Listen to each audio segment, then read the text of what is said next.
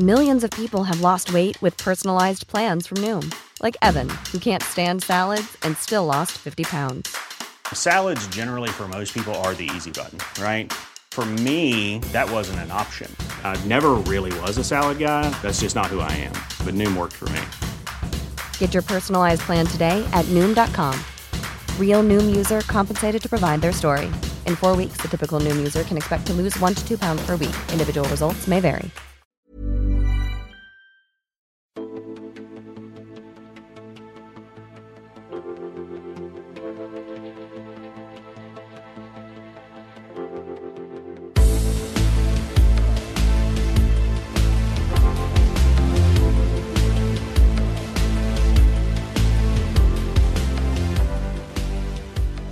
Welcome to this week's Character Unlocked podcast, where seven episodes in, we are changing the format completely and we're just going to do a news only show. It's got nothing to do whatsoever with the fact that I can't decide what I want to play, and everything to do with the fact that there was just shitloads of stuff announced over the last couple of days. I'm hosting as always, I'm Andrew Brooker, and with me is my good buddy John. How are you, mate? Hey Brooks, you're going with that uh, it wasn't that you couldn't find anything to play. I'm going with I was playing too much stuff and therefore ran out of things to talk about. Well, there was kind of that. Uh, I mean, I got well excited to play Dishonored. I'm about halfway through and I can't be bothered to carry on. I'm about halfway through Darksiders. I can't be bothered to carry on. Uh, I've got two or three episodic games to finish and I can't be asked. And today, Dead Rising 4 turned up and I just started killing zombies and then left it. I literally I've I haven't been in a funk this bad for quite a while. Luckily, I've managed to get myself to the other side of a little bit of a funk. I feel like I could actually get myself and actually start playing games again. I think the Telltale game certainly helped because it was a I'll do an episode and then I'll play something else and then I'll do another episode and then I'll I'll play something else for a bit. It kind of worked quite well for me the last couple of days. Nice. Well, yeah, because of course this week was supposed to be we were going to talk about episodic games and we just and kind thank of fuck we're not doing that. well, yeah, because you, I mean, you created a, a rod for your own back, really, didn't you? There was no way you were doing all of those in time for yeah, in time for trying to finish like six fucking games that all take about what five six hours with the limited time that I have. yeah, Yeah, that's. I'm surprised I managed to get as as far through as I did because I've now done season one of The Walking Dead, Tales from the Borderlands, Wolf Among Us, and the first episode of Game of Thrones, which I'm gonna probably struggle my way through just because I have to. yeah. Game of Thrones, I haven't finished. It's just, it's like the TV show. It's just, it's unrelenting misery, and I don't get any fun from the TV show anymore. I don't get any fun from the game. I just, I think I've still got an episode or two to play, and I just can't be bothered. Most of the others I've Yeah. cleared though. I haven't finished Life is Strange yet, but only because I kind of know what's coming, and I'm not sure I can handle it, so I don't really want to play. but yeah, Let's, uh, apart from that, on- obviously move we've on had to the topic at hand. well, yeah, so scrap scrap the original topic. And luckily, we've had we've had two big events. On Thursday, we had uh, the Game Awards or VGAs or the VGXs or whatever they fucking are now. Whatever it is, it's there's lots of announcements and Geoff Keighley's there. So Fuck Geoff Keighley. yeah. And then at the weekend, we had uh, the PlayStation Experience, uh, which included a keynote from from the guys at Sony, which is basically their E3 presentation light. Yeah, Uh, as the the third annual PlayStation experience. Yeah, with a shitload they've of, been doing every year. of uh, announcements and trailers and things there. So, so instead of talking about games we played, we're going to sit and talk about games we might play, games we like the look of, games we will Games possibly to avoid like the plague. We'll just jump straight in to yeah to the news.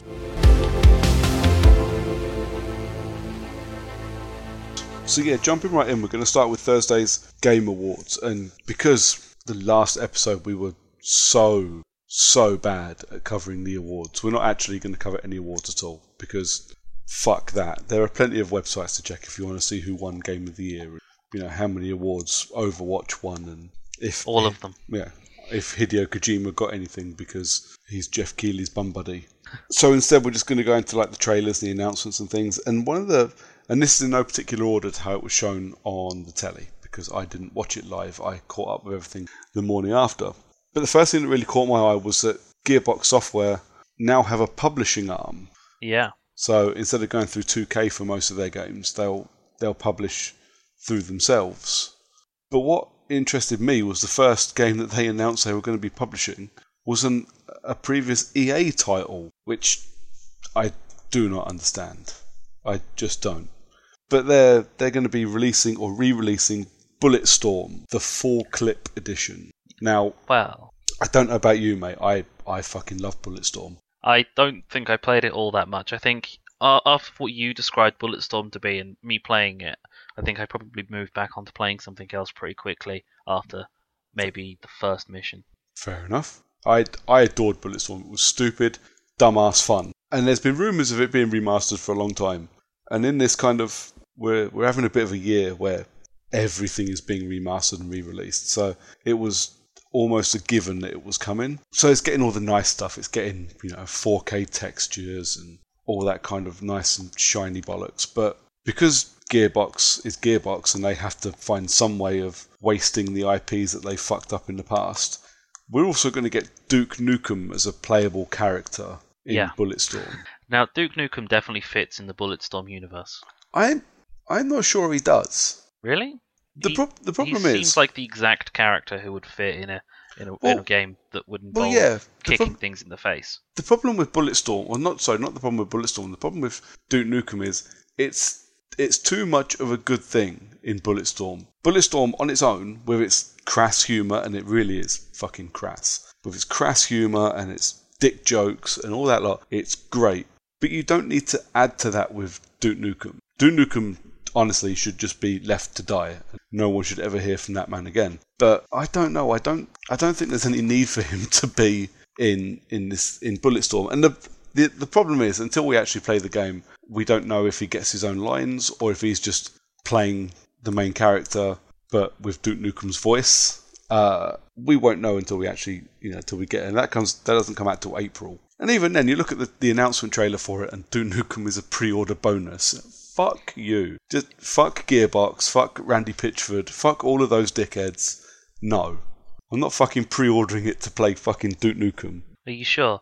I'm I- very I'll, sure. I'll be honest. My I'm thinking that you're going to be playing the story as Duke Nukem. What it'll be is it'll be a very watered down story, so it doesn't include a lot of the, the things coming over that you that you would normally hear, and it'll have a lot of Duke Nukem voice work of well, basically his lines from previous games just thrown in there for the fuck's sake of it. Yeah, see, I can't see the point in that. It's it will probably not be the story. It'll probably be him just going through the areas of Bulletstorm.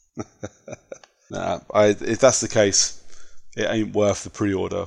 I'll wait for you know. I mean, unless when it goes up for sale, it's fifteen quid like Darksiders was. I'd pay fifteen quid for it, but even then, I probably wouldn't install the Duke Nukem code.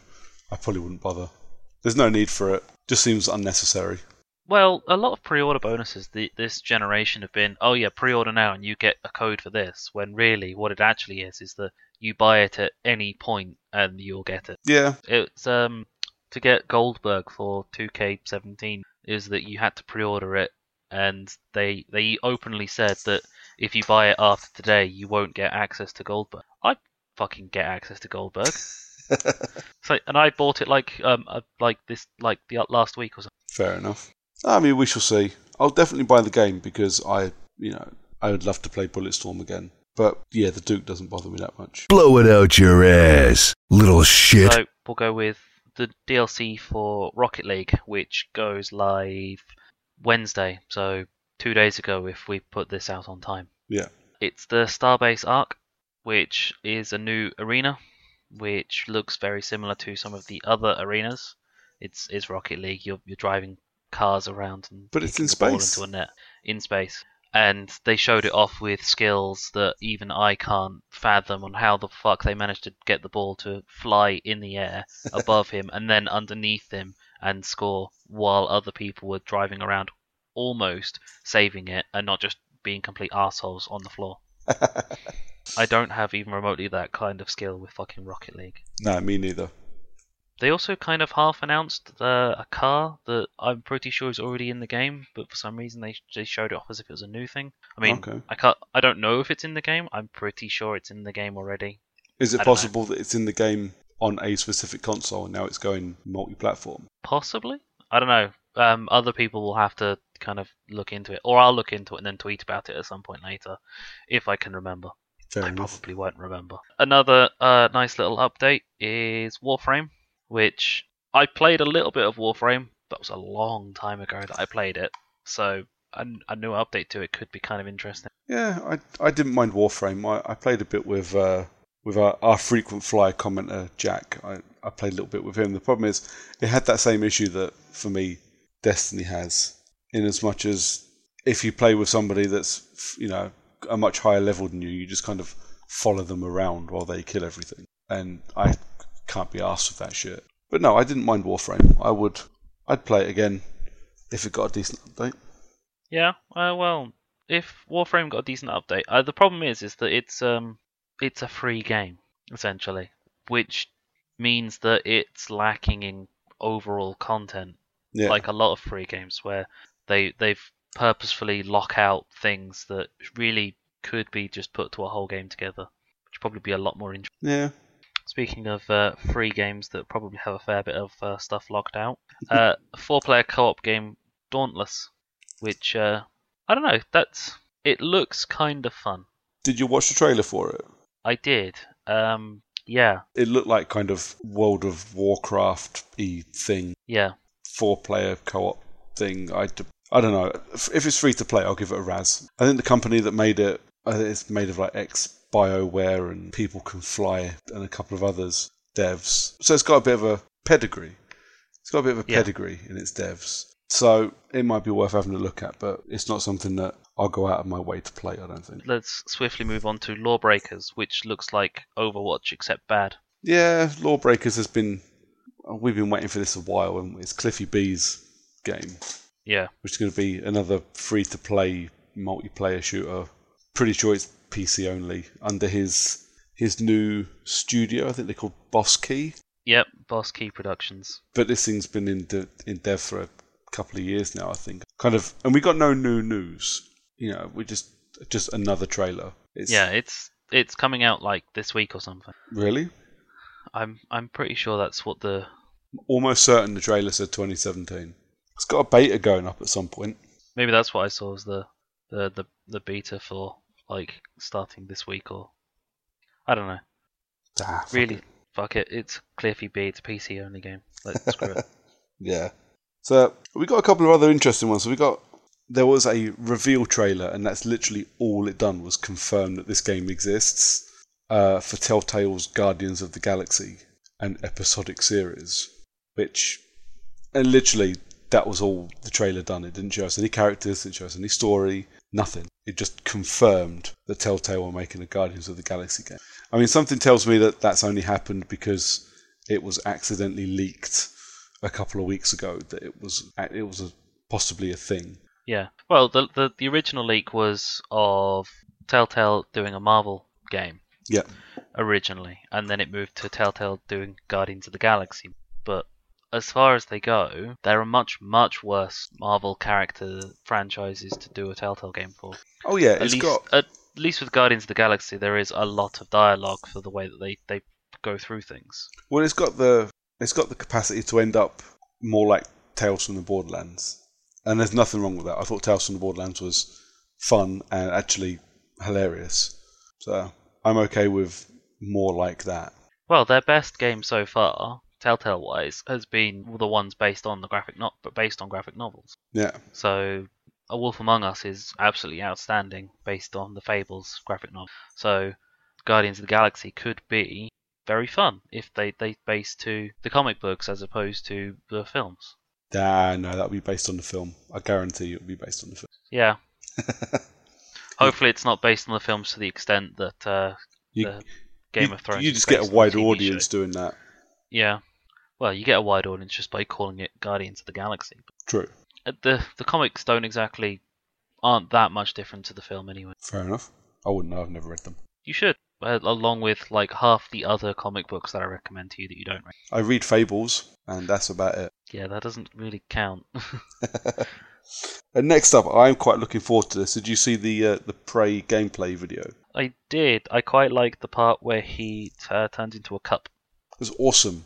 I thought that was hilarious. It was like mimic cup and then uses it to slide under a hole But what was through a- interesting a, glass window. is actually when you look at it closely, it's basically sci-fi Dishonored. Now I'm not interested anymore. Because everything you do in that, you can do in Dishonored. You can't turn into a cup. Oh, then I'm definitely not interested in. But he needs to get through a, a tight space. In Dishonored, you would possess a rat, or possess a fish, or possess a blood fly, or you know, and you would fly through the tight little spaces into new areas that you couldn't get to before. And that's basically what he done when he mimicked a cup and then rolled his way into an area. yeah, But cup better than rat. but it's basically it looks like sci-fi space Bioshock meets Dishonored Yeah, and I'm absolutely okay with that. Looks a little horror-y as well. A couple of the bits actually made me jump. I was interested in Prey when it was first announced about four, or five E3s ago.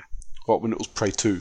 Yeah, that I was interested in it then, and then it disappeared because new generation, you know, publisher to kind of went meh, blah blah blah. blah. I think Human Head went under. I think Human Head were the guys that were making it. I think they just disappeared. Yeah, And no, it's Arcane. yeah, and Bethesda handed it over to Arcane, the guys that make Dishonored. But I think in, I think when they'd done that, they just went just start from scratch, Yeah. which they have because it doesn't look like Prey 1 at all. Well, Prey Two doesn't look didn't back when that was announced didn't really look like Prey One. Prey No. One was a one one animal, and then every, ev since they've just kind of ignored that and gone, well, we'll make uh, we'll just call it Prey, and then not actually make it Prey Yeah. because Prey One was a bit shit. But yeah, I'm I'm very excited for. I mean, it's it's a little way off yet, but I'm very excited for Prey. And you know, I, Arcane can do no wrong in my eyes at the moment, so I'll give them a chance at that. But then we got Halo Wars Two, the trailer for Halo Wars, the story trailer for Halo Wars Two, the RTS game that I didn't think anybody wanted. Uh, you would be wrong about that one because there's a lot of people out there who have uh, who have said that they really want a new Halo Wars game. I'm not one of them. But I played Halo. Wars; it was gash. Yeah, it was awful. It was awful in a generation of console-based RTS games that are all awful. Well, I will never understand. And the less said about that, I suppose, Well, the better. yeah. but one of the interesting ones that came out for me was so they've announced season three of The Walking Dead, or Telltale have announced season three. Now, I think they're taking this episodic thing a bit too far when they announce a two episode premiere of their when new. you only have like five episodes to a series, But it's not uh, that. ha- having having two of them at once kind of Not uh, Well, you, let's let's take an example from this year. So early on in the year, X Files had a six episode season, and episodes one and two were one night after another. That was based. That's basically a two episode premiere. But that's a TV show, and TV shows have been doing that forever. If you're you're making an episodic game, why would you release episodes one and two at the same time? Why not just make a really long episode one? why when you do an episodic game, why would you release two uh, two at one go and then make people wait a month or two to play episode three? Because that's what most episodic games are like. They they don't release the next episode for a while. I mean, how long did it take Game of Thrones to finish? How long did it take Tales from the Borderlands to finish? Yeah, Tales, are- them two both finished in about I think it was four months. I think they took to finish. They were both out at Where- the same time. Yeah, But I just I don't understand the two episode premiere idea. I don't get it. I not for not for a, a five part video game. I'm stumped. how far along is Batman? I've got no idea. I kind of feel like it's finished, but at the same time, I haven't started it yet, so I wouldn't know. I think I've downloaded all the I don't think it is. I think episode four either has just come out or is coming out soon. I don't know. All I know is I've got it. Fair enough. and it, it's one to play at some point. That might actually be the first episodic game that I get around to playing where it's not all finished. Fair Because uh, I, I got season one of The Walking Dead was on a disc, so it was finished, and then all of the other ones I've played so far are all finished Yeah. because I got them as part of deals with Gold, Christmas, um, no Black Friday stuff. Okay, fair enough. The last, the last thing to talk about from the Game Awards, at least as far as I wrote down, I'm gonna leave to you, mate, because this is it's Mass Effect. It's all you. Um, we got ourselves a nice five-minute gameplay demo of Mass Effect Andromeda, which showed off uh, both engineer classing and biotic classes. From what I saw, both that looked quite interesting because there were some pr- nice, interesting new powers that were trialed in Mass Effect 3's multiplayer, with a couple of characters in the multiplayer that had different powers themselves to what Shepard would earn in the game, which made a lot of sense really because it meant that later on, for this game in particular, they can then give Ryder, the main characters, those powers, including a biotic shield that they they put up at one point. But the thing that interested me the most was the wild animals or the large creatures or the large machinery that they had robot wise in the open world areas Okay. because they looked quite cool in the fact that they seemed to have a execution of the main character if they got too close. okay. Now, I don't know if it's uh, they got too close and therefore execution like Last of Us had, or if it was uh, got too close and you had low enough health that they could just pick you up and then rip you in half, or in the case of the giant robot, was pick you up and then slam you into the ground, probably crushing all of your bones. Charming. Yeah. Um, I will. I know I could talk about Mass Effect till the cows come home, but I'm gonna hold off on talking too much about it because I don't want to get myself too excited. Literally, an episode when it comes out, I'm just going to let you talk, and I'll just sit there, go, mm-hmm, mm-hmm, mm-hmm, for like two hours. I was gonna say it'll be our longest episode yet. Me just talking constantly about Mass Effect. I'll probably be playing Mass Effect while I'm while I'm doing it. Yeah. Excuse me. Um, there's one thing you missed from the Game Awards. Okay, what did I miss? Uh, you missed out on Kojima's game, Oh fucking hell, yeah. The uh, the second trailer for Death PT replacement. Death Stranding. Yeah. Now, I when I was watching that trailer, that was probably the most terrified I've been of Mads Mikkelsen. Just him, even though he was completely silent and it was just him staring at a camera. That was absolutely terrifying. It was haunting. Not more terrifying than Hannibal. Hannibal was a lovely character. what do you think? Are you looking forward to Yeah. Death Stranding? You know what? As someone who absolutely detests playing horror games because I'm too much of a little sissy girl, as I've stated before many times, um, yeah, I think it might be one of the because it will definitely be a PlayStation exclusive. Yeah, yeah. I think it's it's already been announced as a PlayStation exclusive. Yeah, because he's got PlayStation picked Kojima up from Konami, didn't they? Yeah. Yeah. They're also using uh, for Death Stranding. They're using, and I should have researched this. I can't remember the name of the engine, but they're using Guerrilla's engine, the one they're using for Horizon. They're using for Death Stranding as well. So it won't go, Alright. it won't go anywhere that's not PlayStation. Yeah. Anyway, yeah, it looks like it might be one of the few games that I will pick up on on my PlayStation in the I say near future. It's not near. It's not coming out till like 2025. At some point, I will probably play it. It'll probably be on the PS5. Yeah. I don't know. It looks interesting. I I said this to uh to our buddy Matt the other day. I said I, I very much look forward to it coming out and the entire world pretending like they get it because no one will fucking understand it because it's Hideo Kojima. I don't even think he understands it. No. But you know, we all should trust Mr. Kojima. He knows what he's doing. So I will give it a go. I just refuse to get excited about a Hideo Kojima game uh, less than four years after the announcement. but no, you're right. I did forget about that. Is it because you thought it was part of the PSX announcements? Uh, no, I don't think it's on my notes at all. Even though it's Nope. one I did want to talk about, I just forgot to write it down. Yep, dumbass. Nah, I'm tired. it's been a long weekend. You haven't weekend. done anything. All right.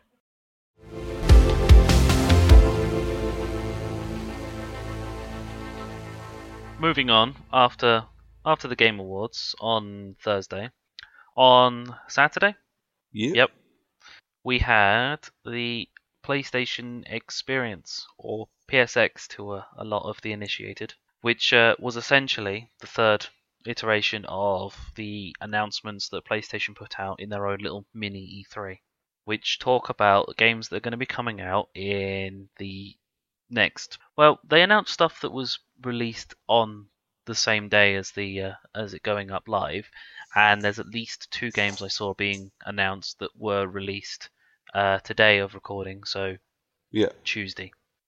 So there's that, which it's a good idea uh, in, on one hand, but I think that they're definitely overdoing the whole we could hype everything up to the nth degree. Yeah, see, I think Sony over the last couple of years not just with PSX, but with uh, their E3 presses. They've definitely, or they try anyway, they try to strike a balance between hyping up stuff that's coming in a couple of years, hyping up stuff that's coming soon, and they always give you something that's available now. Uh, and we're definitely going to talk about the stuff that's available now because I've been playing one of them quite a bit.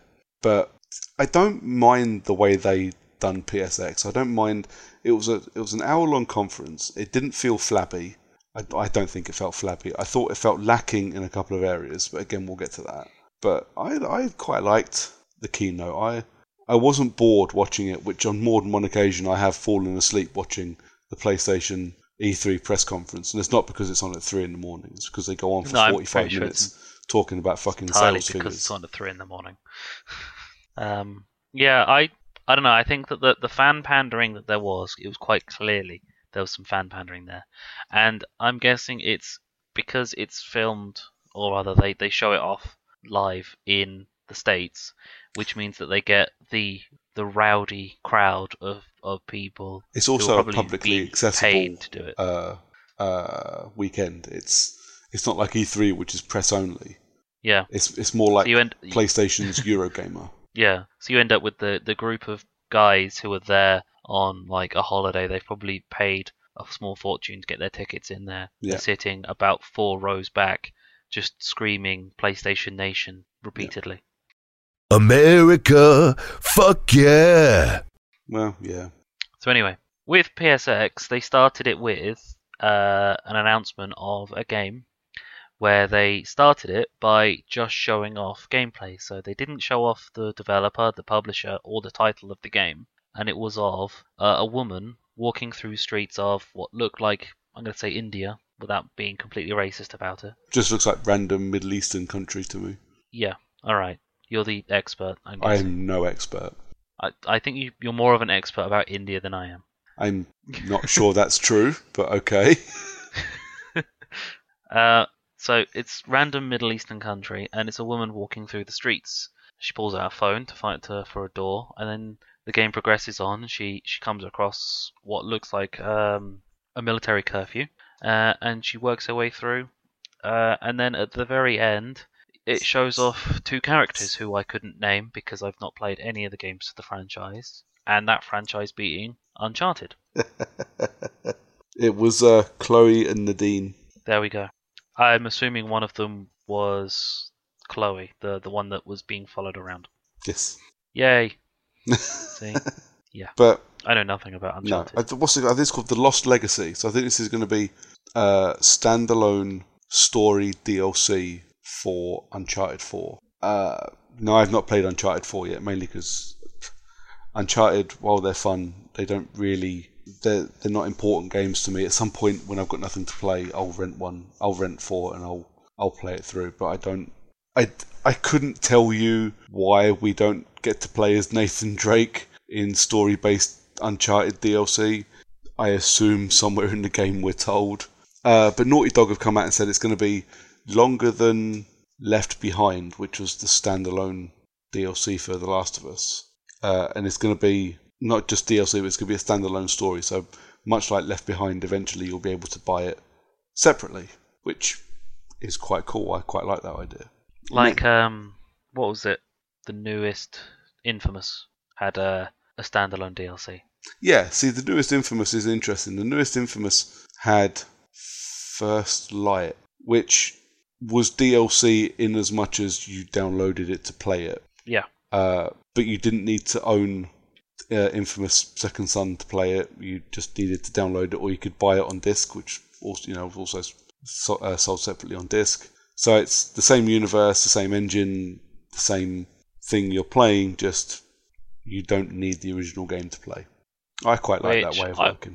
I quite like that idea as well because it means that if you're interested in the story of what it is that you're playing, so in the case of this one, you not you're like me, you don't really play any of the Uncharted games, and you don't really care for Nathan Drake as a character. But this, as a, a downloadable, you've got um, two characters who are completely different to Nathan Drake. It looks more of a an action game as opposed to uh, a Tomb Raider game. Which Yeah, see, Un- my Uncharted was My- definitely an action franchise. It was there were it was much more of an action game than say Tomb Raider and the Tomb Raider reboots.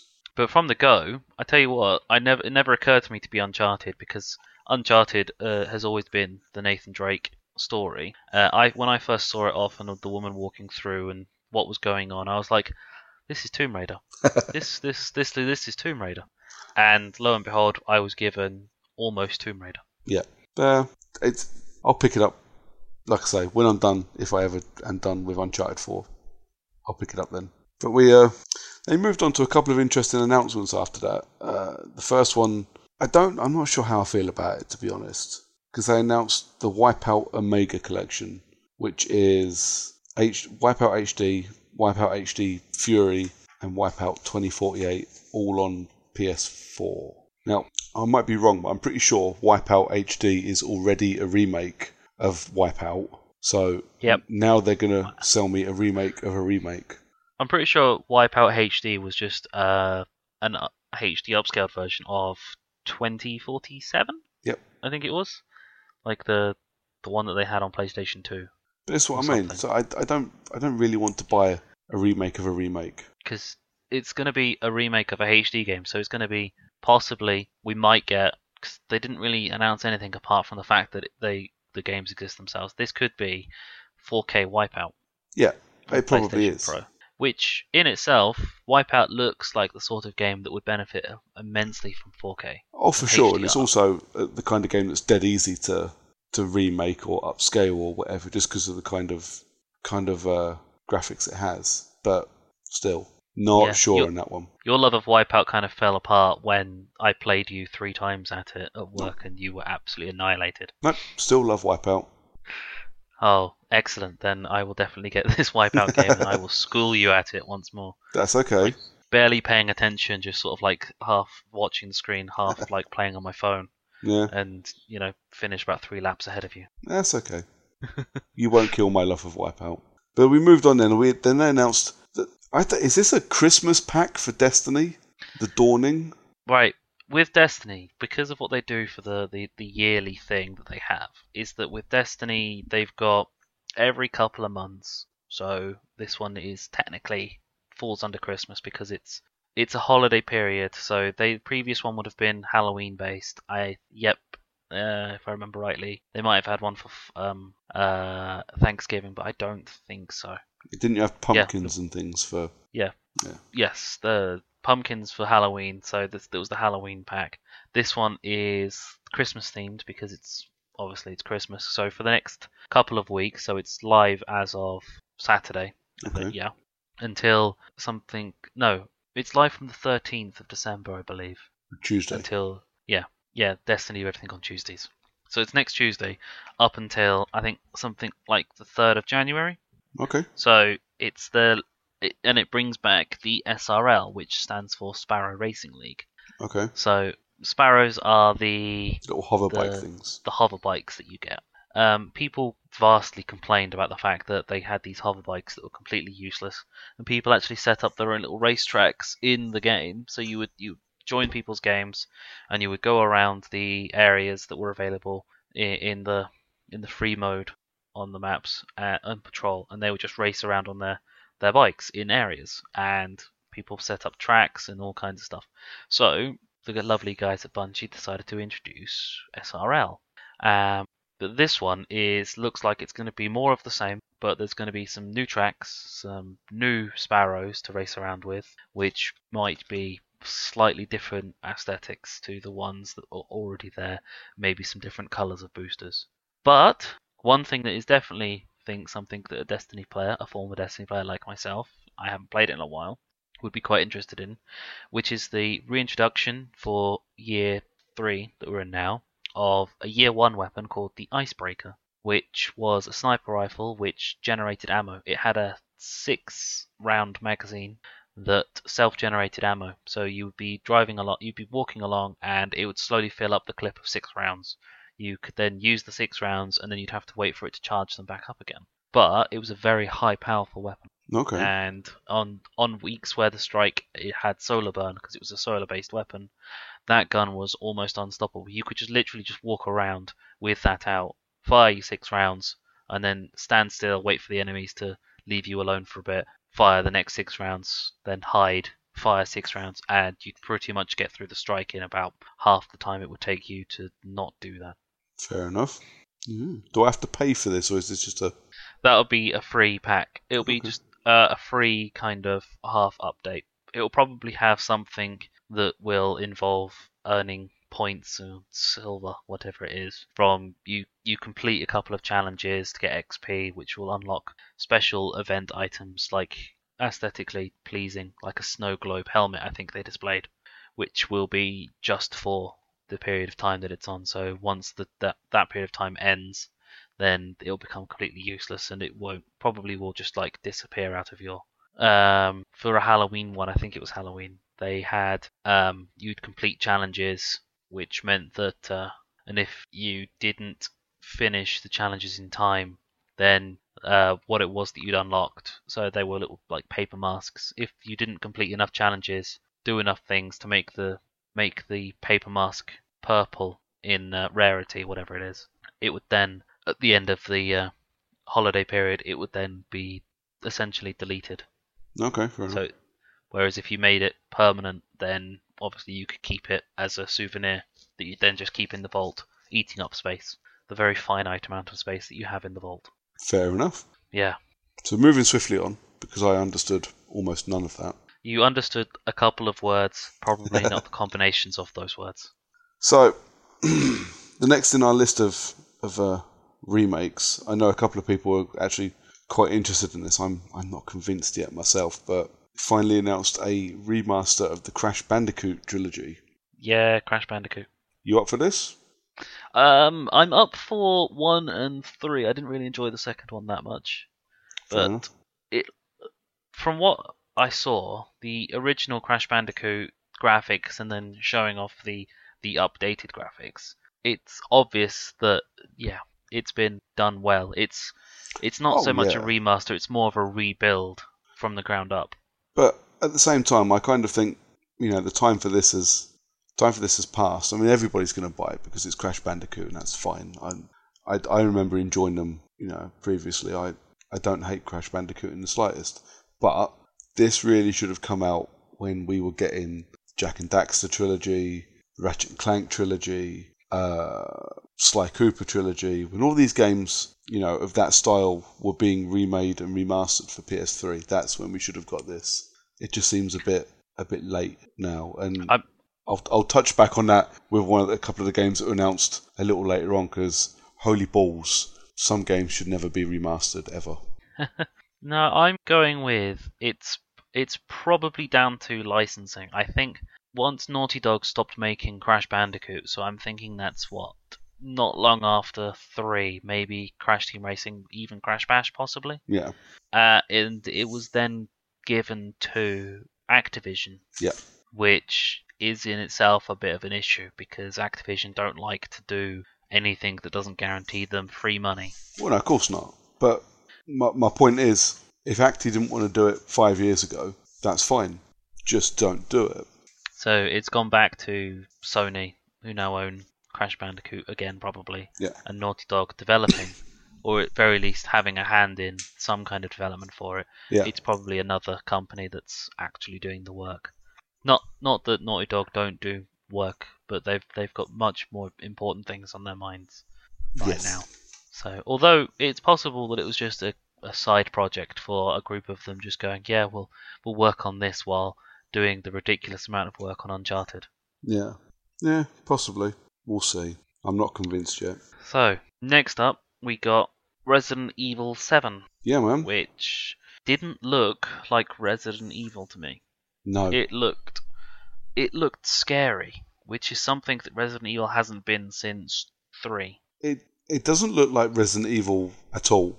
Like it doesn't feel like Resident Evil. I'll admit I've not played the the demo, or they called, they called it beginning hour, didn't they? The demo. Yeah. Uh, and I've not played it yet. It's on my PlayStation, ready for me to to try. it. I just haven't gotten around to it yet. Uh, but it looks to me, and that the the footage they showed off, especially with the the message from the dead wife, it screams of Silent Hill to me, which is which is okay because Silent Hill was shit scary, as was PT, and I yeah, I'm definitely up for proper scary. My thinking was was that they were showing off VR. I think. I think that that, that was what they were showing off the VR aspect of Resident Evil. So I don't know. It could be interestingly scary in that aspect. But if it's not just your casual big group of zombies, I'm gonna bust out this random shotgun that I've got that fire that has three barrels on it. Then I don't know. It's not. It's not for me. I don't think. I'll Fair stick enough. to Dead Rising for for that. Yeah. Well, we sh- we shall see. I will at some point. I will try the demo out and I will report back. But I think the game comes out in January, doesn't it? So I might just Yeah. play the game and report then. There's been a distinct lack of uh, of showing off Dead Ri- uh, Resident Evil for Xbox. So is, Is, it coming to uh, Xbox? I, I, I honestly I don't know.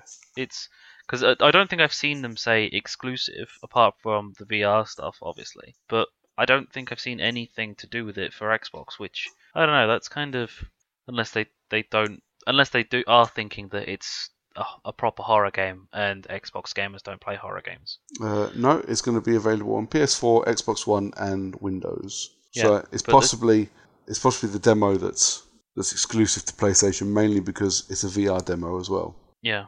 Yeah, there's been a very there's been a distinct lack of Xbox marketing, which isn't the first time I've seen a game do that. It's Capcom now. Yeah. Capcom go where the money is, and Sony will throw all the money at Resident Evil. Sony throw a lot of money at things that they probably shouldn't throw a lot of money at. Wow, A lot. is For, uh, yeah. yeah. Sony just like throwing money at anything to give them exclusivity rights. Doesn't matter if it's a good or a bad thing. But To be fair but this, they- Xbox do the exact same fucking thing. Yeah. You know, this isn't a this isn't a one-sided coin. Xbox and eh, well, Microsoft and Sony have been doing it for donkey's years. Yeah. The problem is, is when the the exclusivity rights. It's all well and good the exclusivity rights for some games because that makes sense that you know, I don't know, you get DLC like a month or a couple of weeks early. The, the problem is, is when they go a bit too far out of the way, like the exclusivity rights for Destiny, which kind of fucks over the gamers on both platforms.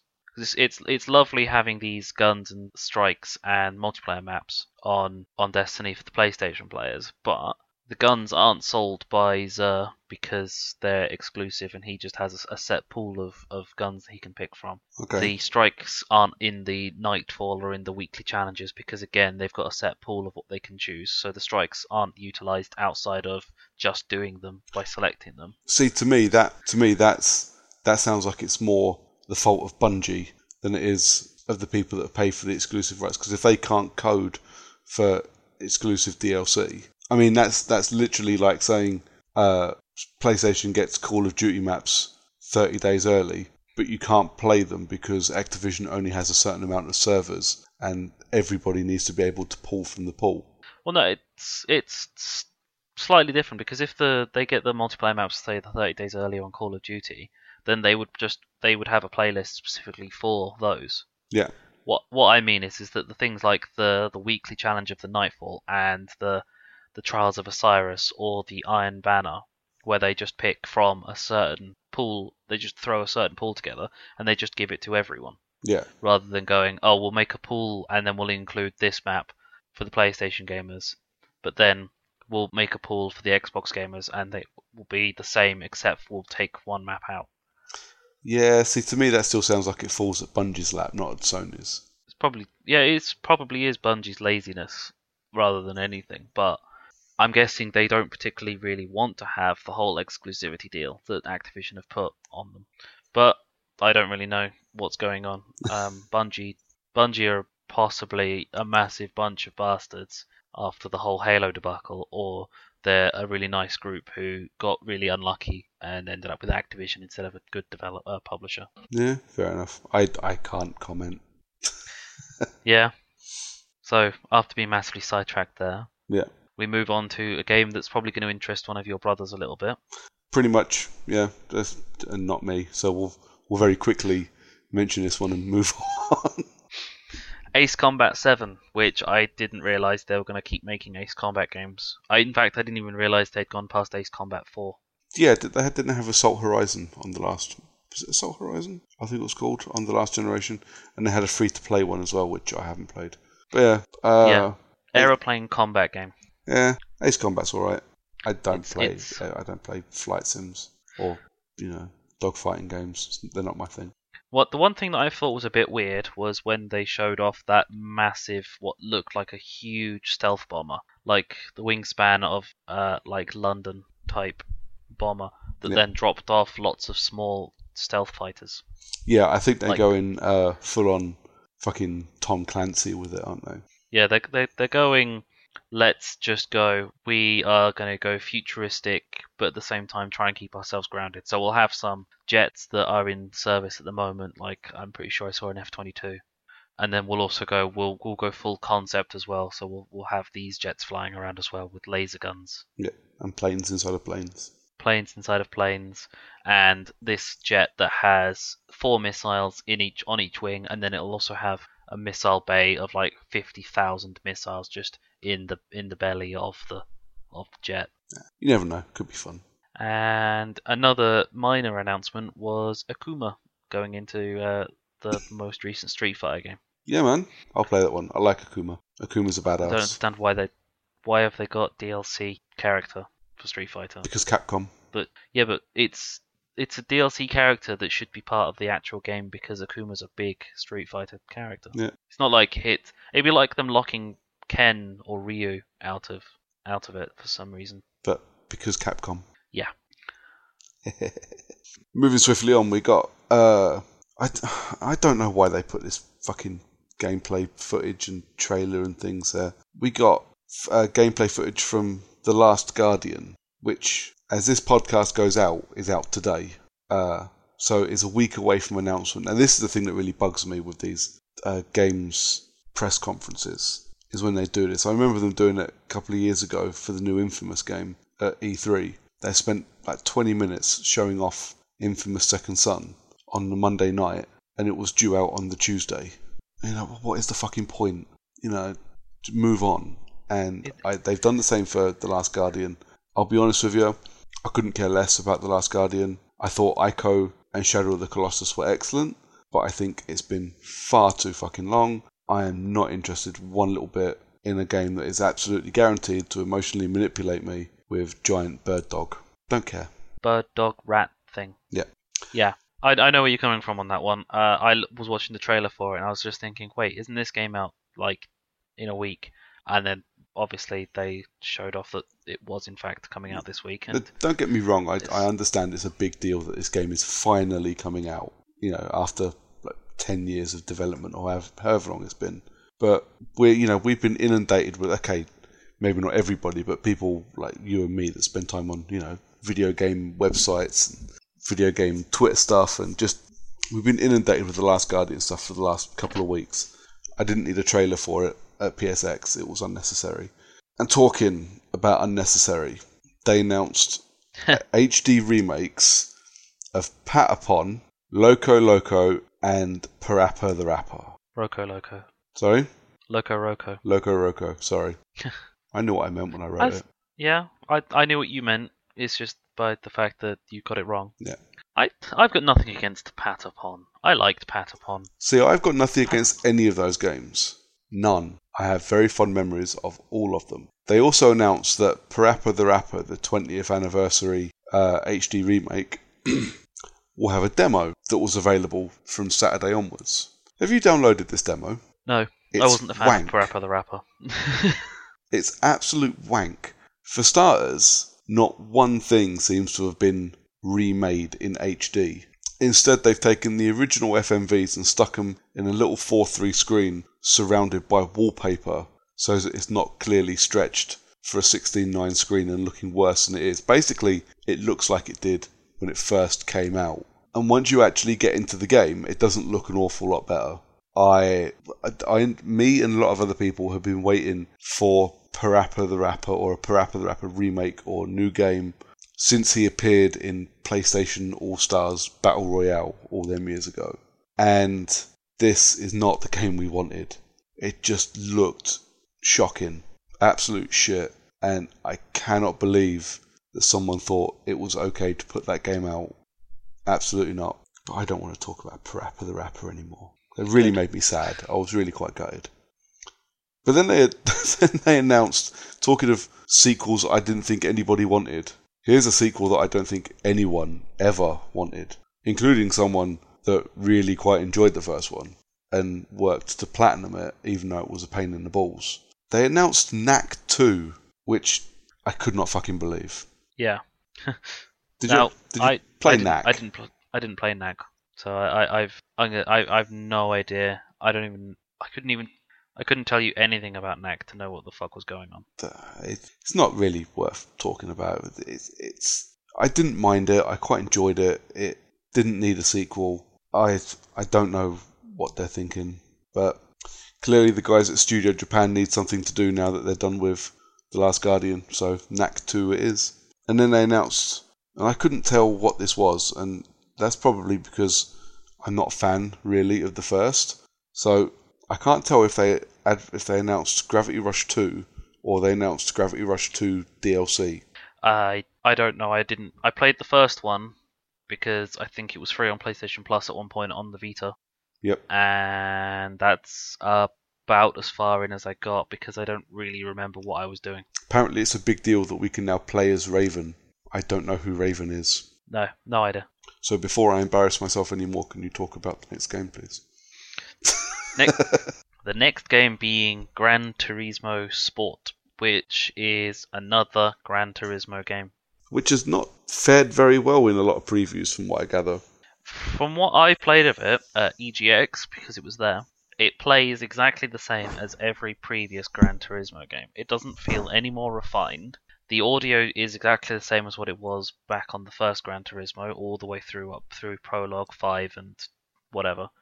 Um, and it doesn't it doesn't seem like it's improved. It's just another Gran Turismo game where they've gone, let's add these new cars because they're new and let's get rid of some older cars because people didn't really use them all that often.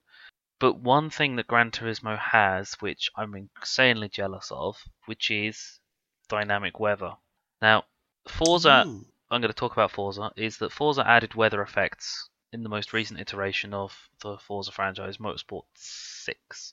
But it's only on specific tracks because they they basically went to those tracks because what they did was they scanned the tracks down Okay. and they just so they could get really fine, really you know decent detail on the tracks. But they've only got rain and on tracks that they got rain for, so they can put puddles in the right places Yeah. with Gran Turismo is that they've got dynamic weather effects on since five, which means that it can just start raining. They use the design of the track that they've got to make the rainfall create puddles where it seems logical based on the shape of the track. Okay. So that's that's the the one thing that I like that Gran Turismo has that Yeah. is probably still not enough of a reason to buy a Gran Turismo game. Or no, buy Drive Club. Yeah, I have Drive Club actually. Yeah, Drive Club does the exact same thing. yeah, weather is the most important is the most important part of racing games for me now because I've played that many of them. If it doesn't have weather effects, then I'm not really interested. Um, other game announced was Ni no Kuni 2, which I can't talk about whatsoever because I d- don't even Nope. I didn't realize that it was popular enough that it deserved a second. Oh no, it was huge. I knew it was huge when it came out. It's just, it's a Studio uh, Ghibli game, isn't it? Ghibli, Ghibli, whatever the fuck it is. Gi- Ghibli. Ghibli. It's, just, it's it's not an art style that draws me to it. I didn't touch it. Uh, I do have a friend who doesn't play games, but he did pick it up because of who made it, and he says it's very very good. But as much as I will take his recommendation on most things film wise, I still won't touch Ni no Kuni, and Ni no Yeah. Kuni two will never ever hit my radar. Yeah. Um, I Ni no Kuni and a lot of the other games that are going to be uh, we're going to be talking about later are the reason to why I'm not really a fan of PlayStation as a whole. They spend a far too much time. Well, I suppose it's because they are a company from the country. I mean, I was going to say But- that they do have a lot of Japanese games, but that's because they're a Japanese company. Take your tentacles back to Japan, you freak. But the thing is, is that they've got a lot of Japanese games that aren't Japanese games. They are games that are designed for Western people to, to want to play, but they make it seem Japanese. Well, yeah, If you the catch my drift. JRPGs as a whole have got a massive fan base in, in Europe and the States. And I think, I don't think the issue actually is with Sony making too much. I think the issue is more that Microsoft don't realize that that fan base is there or don't care about that fan base. Yeah. Uh, I do, I remember having a conversation with somebody, I'm not sure who it was, because they showed a load of uh, JRPG stuff on 360, and I was like, I didn't even realize any of those were a thing. I didn't think they'd done any Japanese games on 360, but apparently there's quite a big market for them in Japan. But again, they're just kind of skipping out on them this time. I think a lot of it as well is like with older, not with older generations, but with older consoles, people would import entire consoles so they could play Japanese games.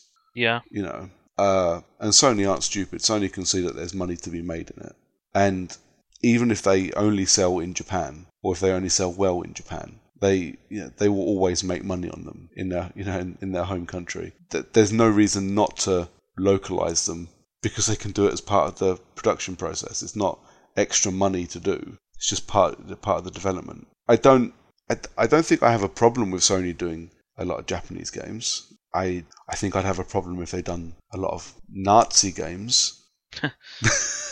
but nah, JRPGs they they never ever hit my radar. It's not something I can talk about with with, with any level of competency because I don't play them. I don't know them. But it certainly doesn't mean I don't think they should be making them.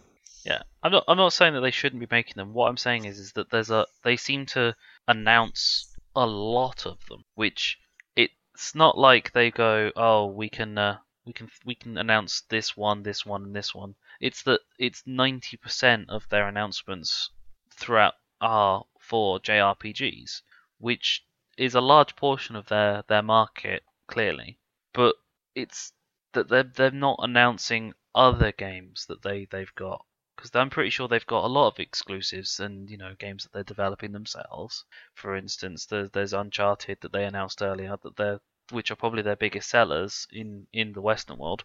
yeah, It's just it seems like they've got a lot of games that I mean this is just me looking with my lame eyes. But they looked as if if I bought this one, then there's no point me buying this one because they they're ident- they're almost identical. I, I mean that is probably mainly because you don't play them, so you don't know. I see. I'm the same. I, I don't know what they all look the fucking same to me, but I don't play them. I can't I can't comment on them because I don't know anything about them. you know what I mean? Yeah, But I think I mean looking at the list of games we've had so far and games we've got coming, I think it's pretty even. Like, there's a nice chunk in the middle of like Japanese stuff, and then we get back to like Western stuff. And to be fair, like the next one after Ni no Kuni is they announced two Yakuza games coming to the West, which Yeah. is a big deal because even I like the Yakuza games. I played maybe one of the Yakuza games, but I couldn't tell you which. I didn't think much to the zombie one that they done, but the actual proper Yakuza games I quite like, even though you do have to read them because they generally don't localize them; they just put English subtitles in. I'm fine with that. But I mean, the next couple of games that they announced. I mean, to be honest, I'm not even sure I wrote these down properly. I don't know if I'm pronouncing them right or anything. I don't know what the fuck Danganronpa is. Danganronpa V3, Yeah, I don't. I don't know what that is. Apparently, it's the third one, and apparently. know, you know, I know what Nier is. I know what Nier Automata is because you know we all saw everybody going batshit at it at E3. But I've never played Nier. I'm not like No. to play Nier, and I I really hope I, I'm remembering this right. I'm pretty sure the guy pronounced it Ys Origin, Yes, he did Ys. but I is it a prequel to another Ys game? I don't know what Ys is. No, I've I couldn't tell you. I yeah, it's it looked the same as one of the other games that was announced to me, and I yeah, It to me, it was just a meld of JRPG and and kind of Japanese style games all rolled into one. I looked away for a second, looked back, and there was another trailer, or it might have been the same trailer. I wasn't sure, so I just kind of wrote down what I was watching. But you know, I do apologise to anyone that's listening that thinks I'm I'm just kind of ignoring these games or or dismissing them, you know, and being really mean. I just I can't talk about them. I don't. I know nothing about them. I think I'm offending more um uh Japanese game fans than you are by me just like completely saying that they're not worth anyone's time. It's like they should just stop making JRPGs. But uh, Next game that they announced was one from the guys at Yager, who you're a bit of a fan of. I love Yager. I say I love Yager. I love Spec Ops: The Line. Yeah. And then the guy that I love that works for Spe- that worked on Spec Ops: The Line went off and started another company and and made a VR horror game. So actually, he's not at Yager anymore. But I'll give him a go. But their newest game that they've got coming, called Dreadnought, which I thought was a different game earlier. There are too many games that begin with the same letters. I- They get very, I get very confused after watching so many trailers in ones. But Dreadnought looks like a very fun game that I might almost certainly pick up because it's a console exclusive to the PlayStation. But it looks like a good old-fashioned ship-to-ship combat game in space. Eve. Yeah, it's basically Eve without the spreadsheets. yeah, Eve without spreadsheets, Star Trek but with fun. um, what's the No Man's Sky but with uh, other people? So something our buddy will certainly probably enjoy. Yeah. The guys who developed the game Bastion have a new game coming called Pyre, which did kind of look a little bit fun. The one that was a multiplayer game, their first multiplayer game. The guys that made Bastion venturing into multiplayer, uh, where you are what looked like a one-on-one kind of half combat tactical game, similar to the way that uh, I'm gonna throw in a mobile phone game here, Clash Royale works, which is uh, you work with what you've got against your opponent to try and snuff out their flames. Okay. Which, yeah, that seemed what Pyre was. Cool. Um, Vane, which I admit I don't remember this one. I wrote it down. I don't, And I looked at that and went, "Fuck, I don't remember this." I, I don't know. I can't remember Vane at all. Um, I'm sure it had something. I don't, I don't know. Uh, and then there was Absolver, which was that online melee game. Yeah, see that looked really cool. That was from uh, Devol- Devolver Digital, I think. Looked really good. I I, I kind of fancied that one. Yeah, I it kind of looked kind of cool. It looked like what um, 'cause there's a a couple of fighters like combat online combat games out there that probably should be a lot better. Um, the one on the Xbox specifically, the one that was free. What was it called? Fuck. Yeah, That one. it was a load of shit. Fair Yeah. enough. It was a load of horse shit. It was free. Uh, you played you paid for characters, but yeah, it was a load of horse shit. Absolutely not worth playing. Um, and uh, an interesting. I want to say it's going to be a horror game because it seems like it's going to be a psychological horror game Yeah, man. for what remains of Edith Finch. See what uh, interested me with that, and actually caught my attention, was when the trailer started and the first developer's logo comes up and it's Annapurna. Now, Annapurna are a, film production company. I had no Yeah. idea they were into making games. But actually, the trailer makes. I, I really kind of want to play that. That looks really good. I like a good ghost story, and that looks like it's going to be a lot of good ghost stories. It looks kind of half terrifying, but at the same time, I'm almost interested in it because it seems like it's uh, it could be an a fun story to go alongside it. Whereas Yeah. most horror games are usually just this is terrifying, please make it stop. And I don't know what that last. Well, I know what the last one is, but none of those are the name of the game. no, I, I know what the name of the game is. It's uh, Nex Machina. That's the one. Yep. It's made by the guys Which that made is, uh, Resogun. Yes, and it looks like Resogun and Geometry Wars, but on steroids Yep. and crack at the same time. Yeah, might be worth a look. Well, Resogun was a lot of fun, and I really enjoyed playing it when I when I had it. So That's a tough platinum. That was. I don't think I put that much effort into it because of how difficult it was. I don't think I actually got that far in it. I think I reached the point of very typically games like that. There's a certain point where everyone gets to where they can't get any further because Yeah. they're not good enough to do it.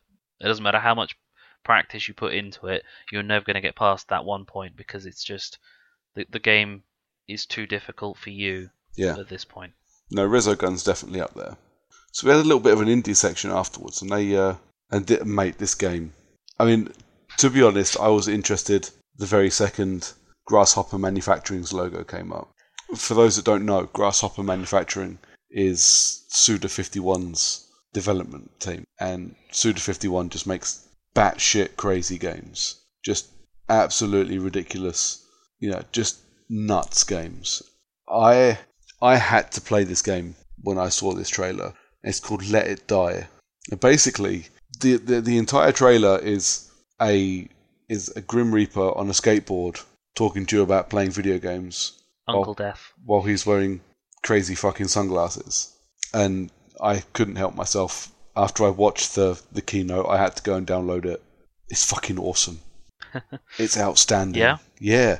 It's uh it's kind of uh it's like a third person roguelike kind of game. And you basically have to have to clear floors and climb this giant tower. And you know, this tower's the corridors are littered with, you know, crazy people and basically like all the psychos from Dead Rising.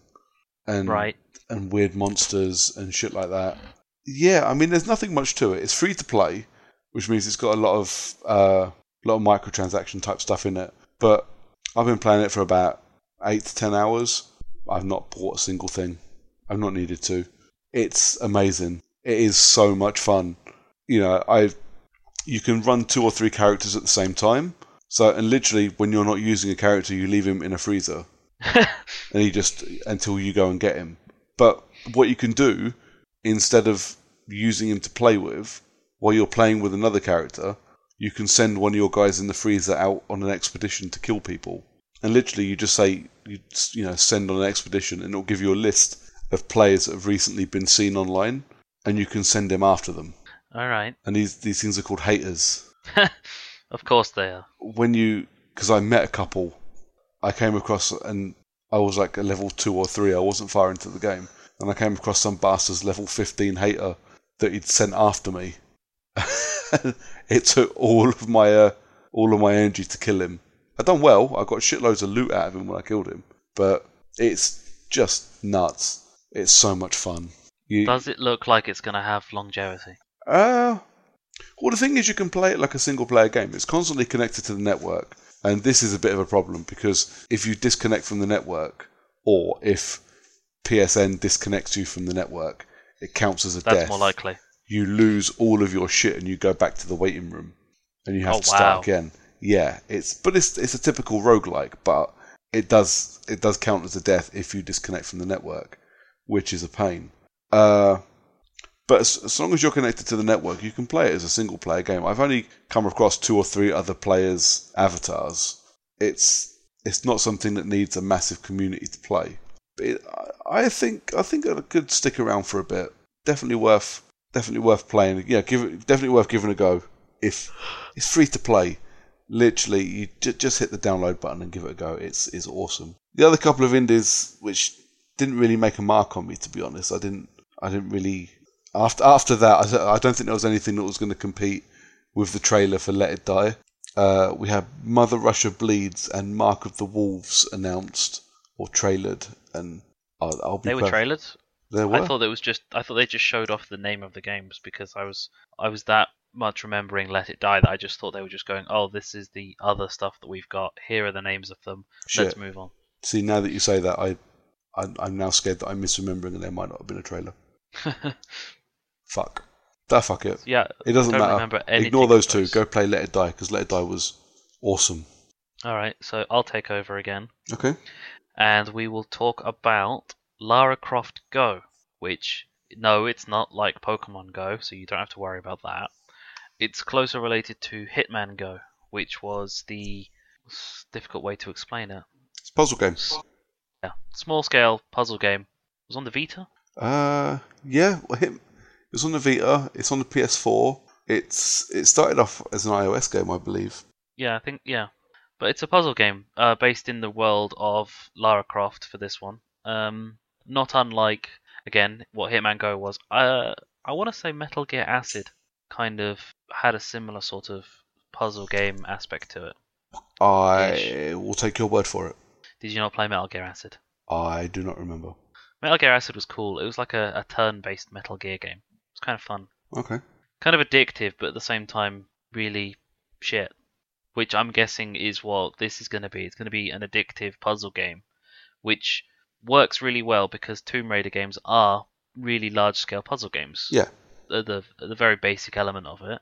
So you take the puzzles of of a standard Tomb Raider game, and you put it into small scale, little little cell shaded animation, and you've got yourself a nice little addictive little mini game, Yeah. which for the right price could be fairly decent game. So we're talking sub 15 quid, and you've probably got a purchase right there.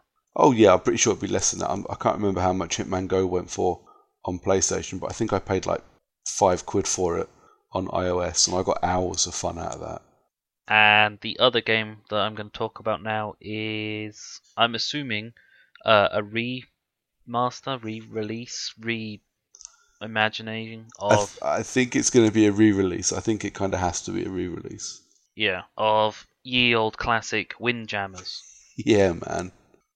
which was the original disc-based throwing, scoring, almost Pong game from like the 1940s. Motherfucker! Fuck off.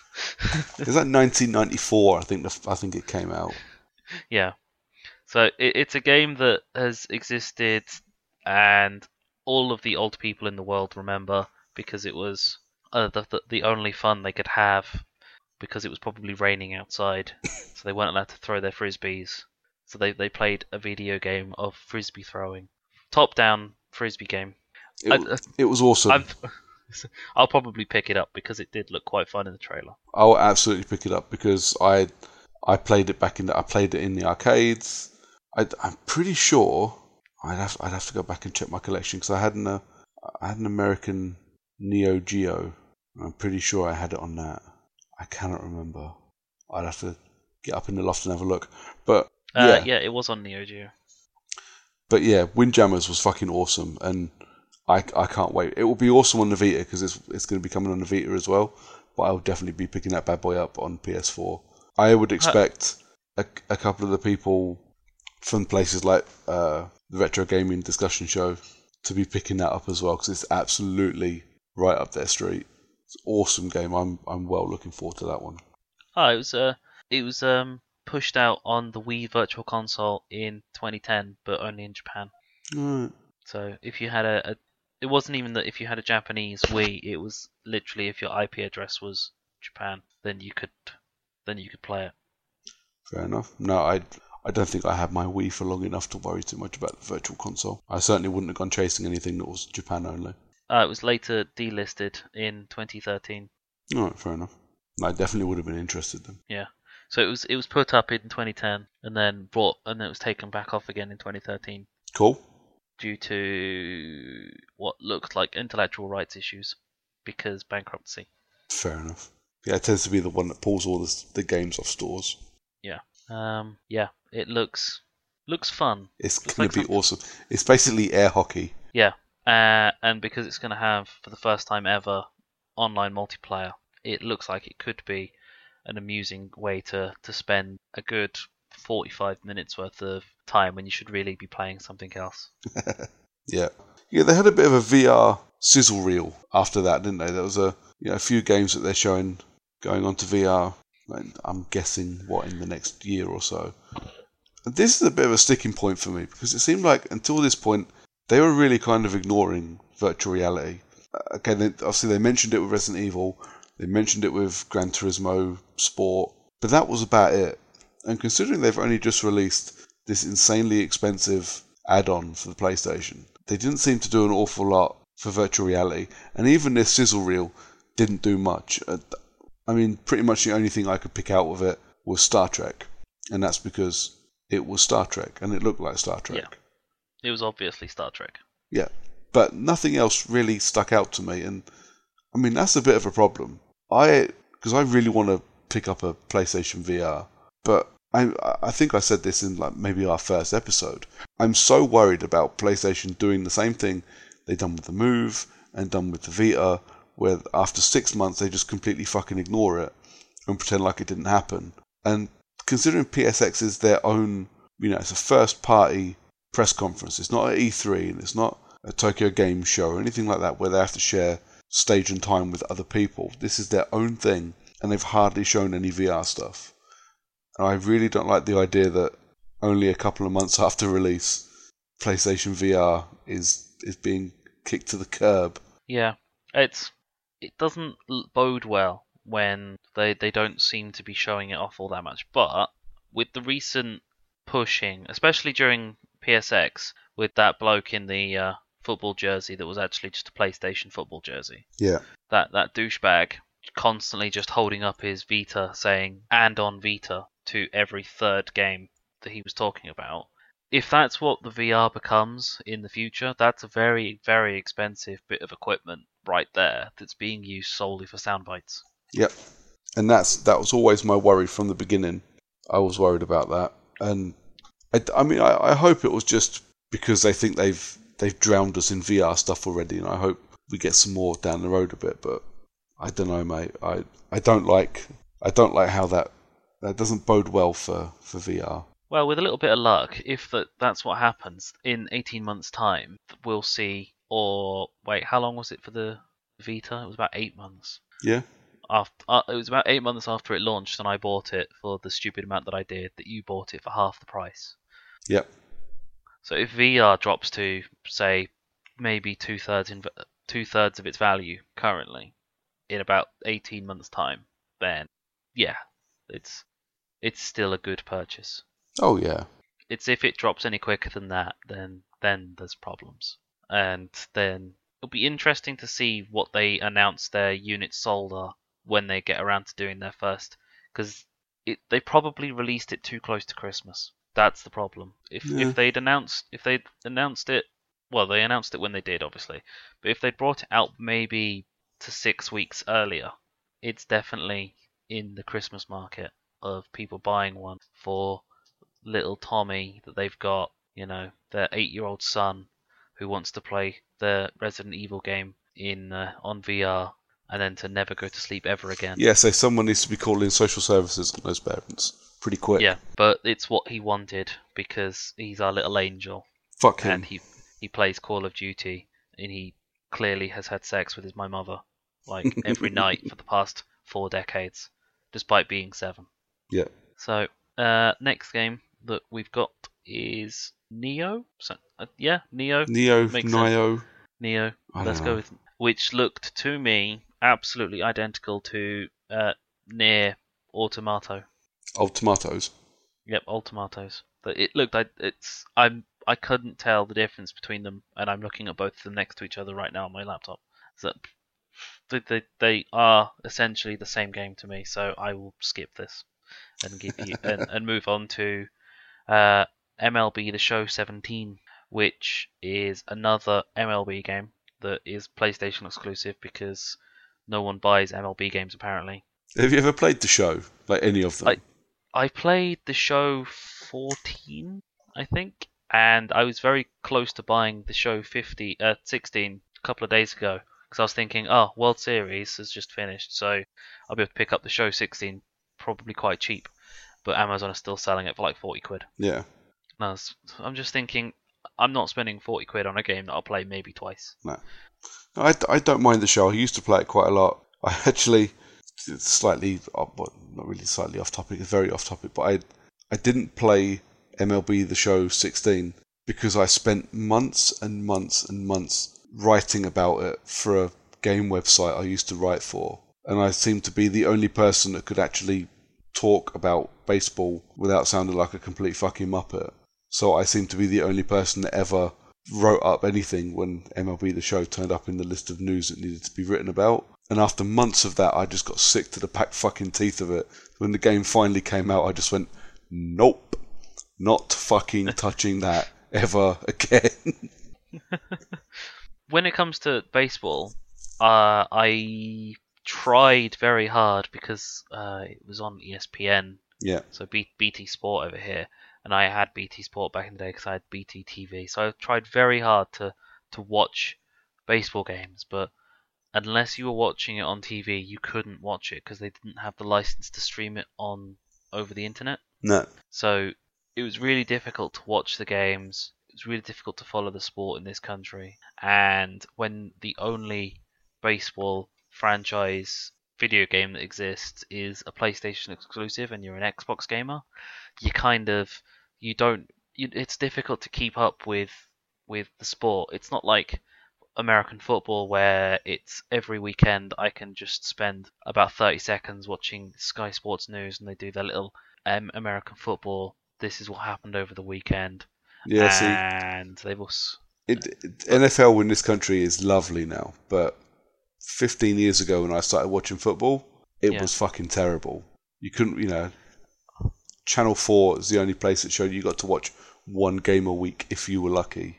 Just, yeah, awful, awful coverage. Baseball will get But I- better. I don't think it will because baseball's already probably hitting its peak of interest in this country. I don't think it's gonna. I don't think there's gonna be any more interest. It's not like there's a decline in cricket and therefore baseball's gonna go up. It's the it's baseball's probably not gonna get any more popular in this country in the next ten to thirty years no, you're probably because- right. because all the people who are interested in baseball are already watching baseball or they're already following baseball because we're we're far enough into the internet generation where you can easily get hold of anything that you want. I mean, not necessarily legally. Not that I'm saying that you should be watching your baseball illegally. It's it's not like we're going to get a whole new breed of oh we've got access to this now because we've got the internet. It's we, we've we're well into the internet day and age now where people have at their fingertips.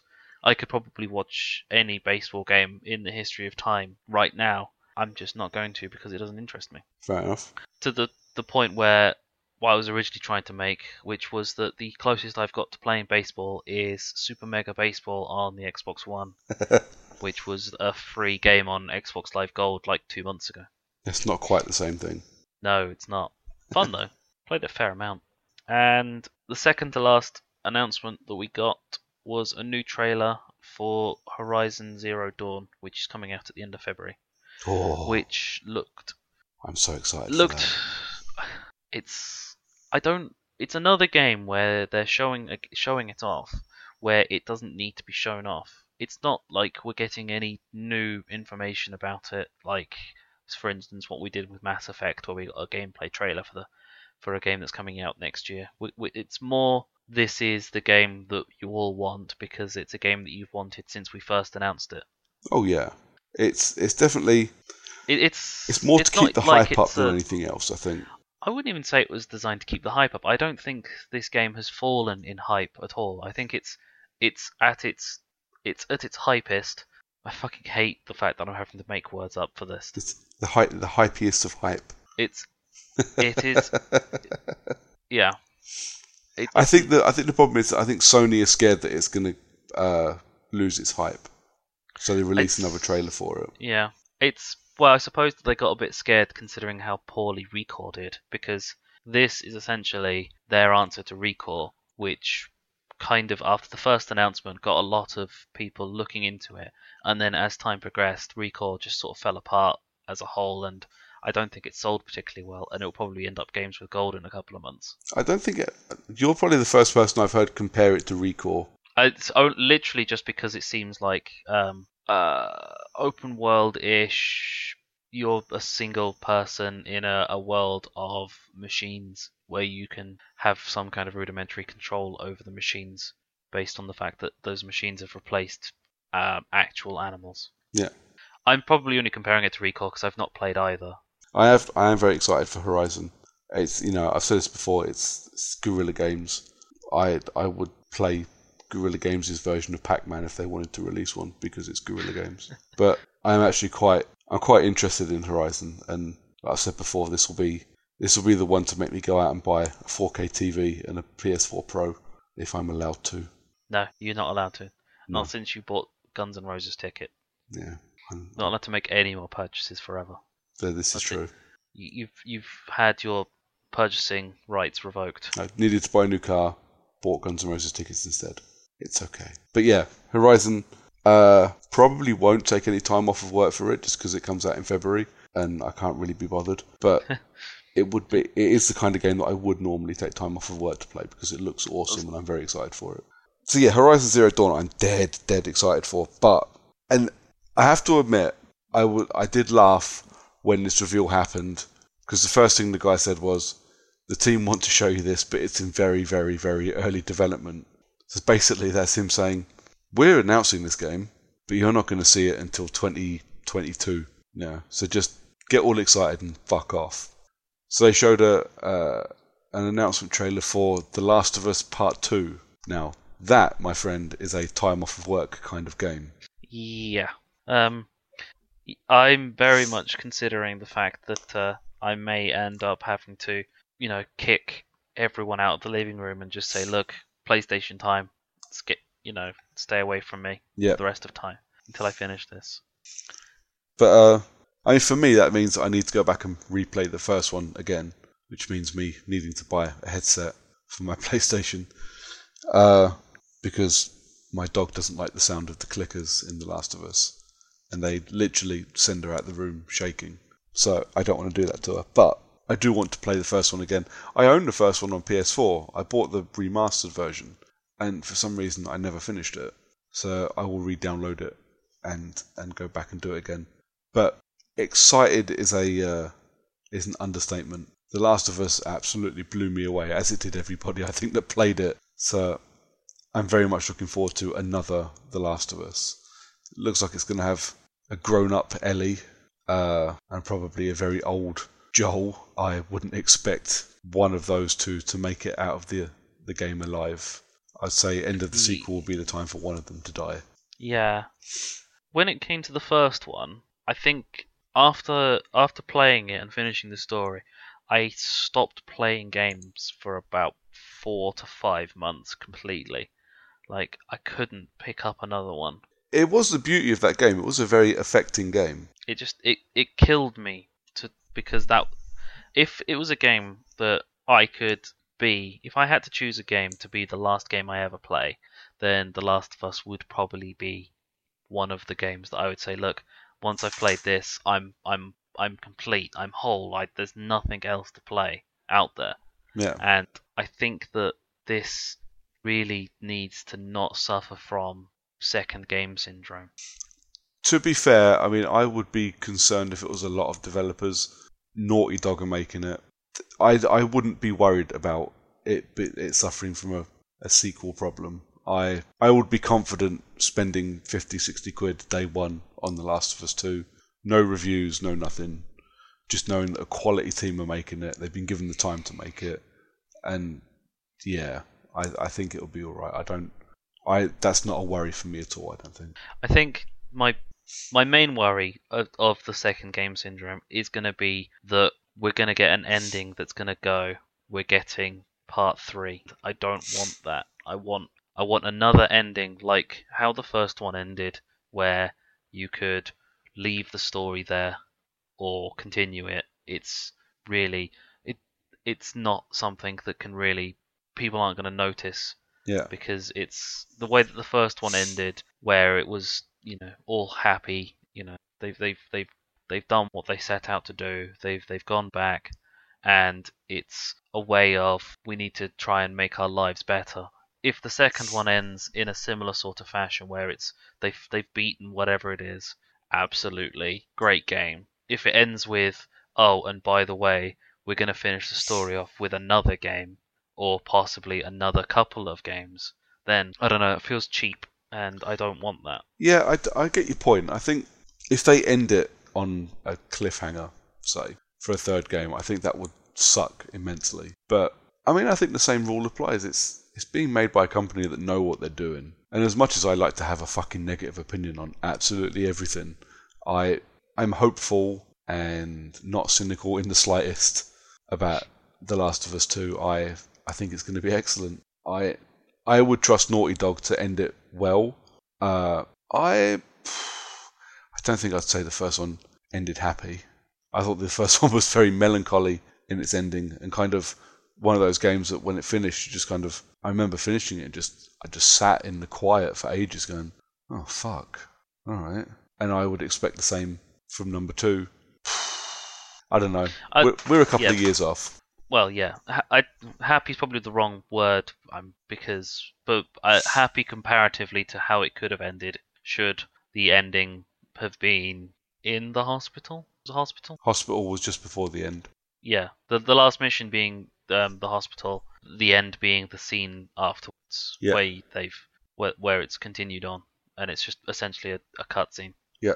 playable cut. Um, be interesting to see which character you take control of for this one, because if it's, it, it could be easily that you control small adult Ellie, and Joel is the, the, the side character. Almost certain it will be Ellie. I mean, there's there's a lot of fan theories going about at the moment.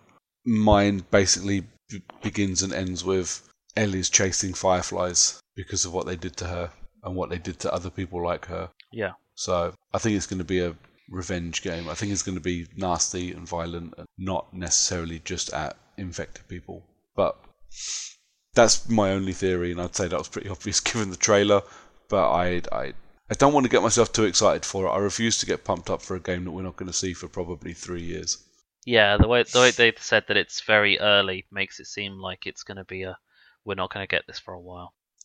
uh, we might get another Uncharted before then. Some more Crash Bandicoot games, Yeah. maybe even another Jak and Daxter. I wouldn't go that far, but yeah.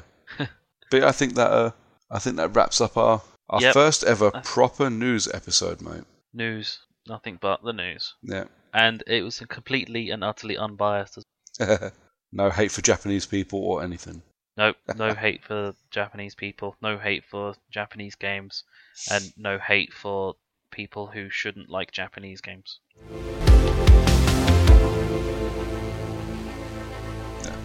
So I think that just leaves us with uh, with some recommendations, mate. Yep. Uh, I'm going to recommend this month's very recent Games with Gold game, which is Sleeping Dogs Definitive Edition, Definitive Edition, which is the the story of uh, Wei Shen, um, undercover cop who is working his way up through the ranks of the yakuza in Hong Kong, and uh, slowly, well, play the game pretty much. And it will also include DLC, which has Nightmare on North Point, which has the zombies essentially Yeah. in in Hong Kong. Fun, all Yeah, fun. excellent, excellent game with triads. Not, Triads. not Yakuza. Well, they're roughly the same thing. Any triads or Yakuza listening to this, the opinions of John do not represent the opinions of Character Unlock or me. Just take him. it's fine. I'm sure they don't care enough. And my recommendation is a simple one, one that we talked about earlier. It's the free to play PS4 game Let It Die. Just just go play it. It's so much fun. It's awesome. It's only been out an hour. It's it's so good. It is just so stupid, but you can't help but love it. And it's one of those games that you kind of you turn it off and go to do something else. You're like, I want to play it a bit more, and you can't help but go back and turn it on again. It's really cool. I really liked it. But yeah, Are there any Yakuza in it? there's no Yakuza or Triad in it. It's not really worth it then, is it? There is a massive dude with giant Edward Scissorhand arms and a cage on his head. Basically, looks like a rejected drawing from The Evil Within. That's much better than Yakuza and Triads. Exactly. Give it a butcher's man. It is it is awesome. I'll probably give it a download tomorrow when I go home from work. Back in a couple of weeks, I think, mate. What? Well, a couple of weeks will be a couple of days before Christmas. Uh, I'm guessing it's going to be our best and worst of the year. Yeah, that'll be our, our last show of the year because I think the one our show after that will be in January. So yeah, So, that'll be a so yeah, join us again in a couple of weeks for for yeah our best and worst of 2016. Until then, mate, where can people find you? You can find me at the John underscore cu on Twitter and as Long Dong Silver on Xbox Live. Cool. You can find me at Brooker411 on Twitter uh, and Troublemaker411 on PSN and Xbox Live. You can find us, and that's Character Unlock, pretty much anywhere you can type Character Unlock. So we are at Character Unlock on Twitter, at Character Unlock on Facebook, and at Character Unlock on Instagram. And if you don't want to find us at any of those places, we will be back in two weeks. Thank you very much for listening. Night, everybody.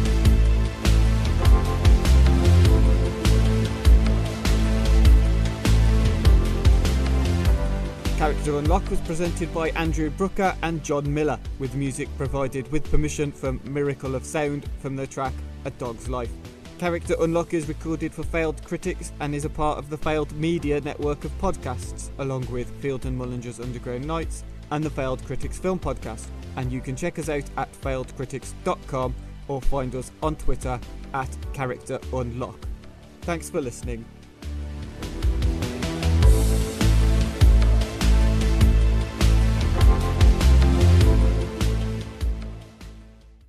When you get to hell, tell them Duke sent you. Hey, it's Paige DeSorbo from Giggly Squad. High quality fashion without the price tag. Say hello to Quince. I'm snagging high-end essentials like cozy cashmere sweaters, sleek leather jackets, fine jewelry, and so much more. With Quince being 50 to 80% less than similar brands. And they partner with factories that prioritize safe, ethical, and responsible manufacturing. I love that. Luxury quality within reach. Go to quince.com slash style to get free shipping and 365 day returns on your next order. Quince.com slash style.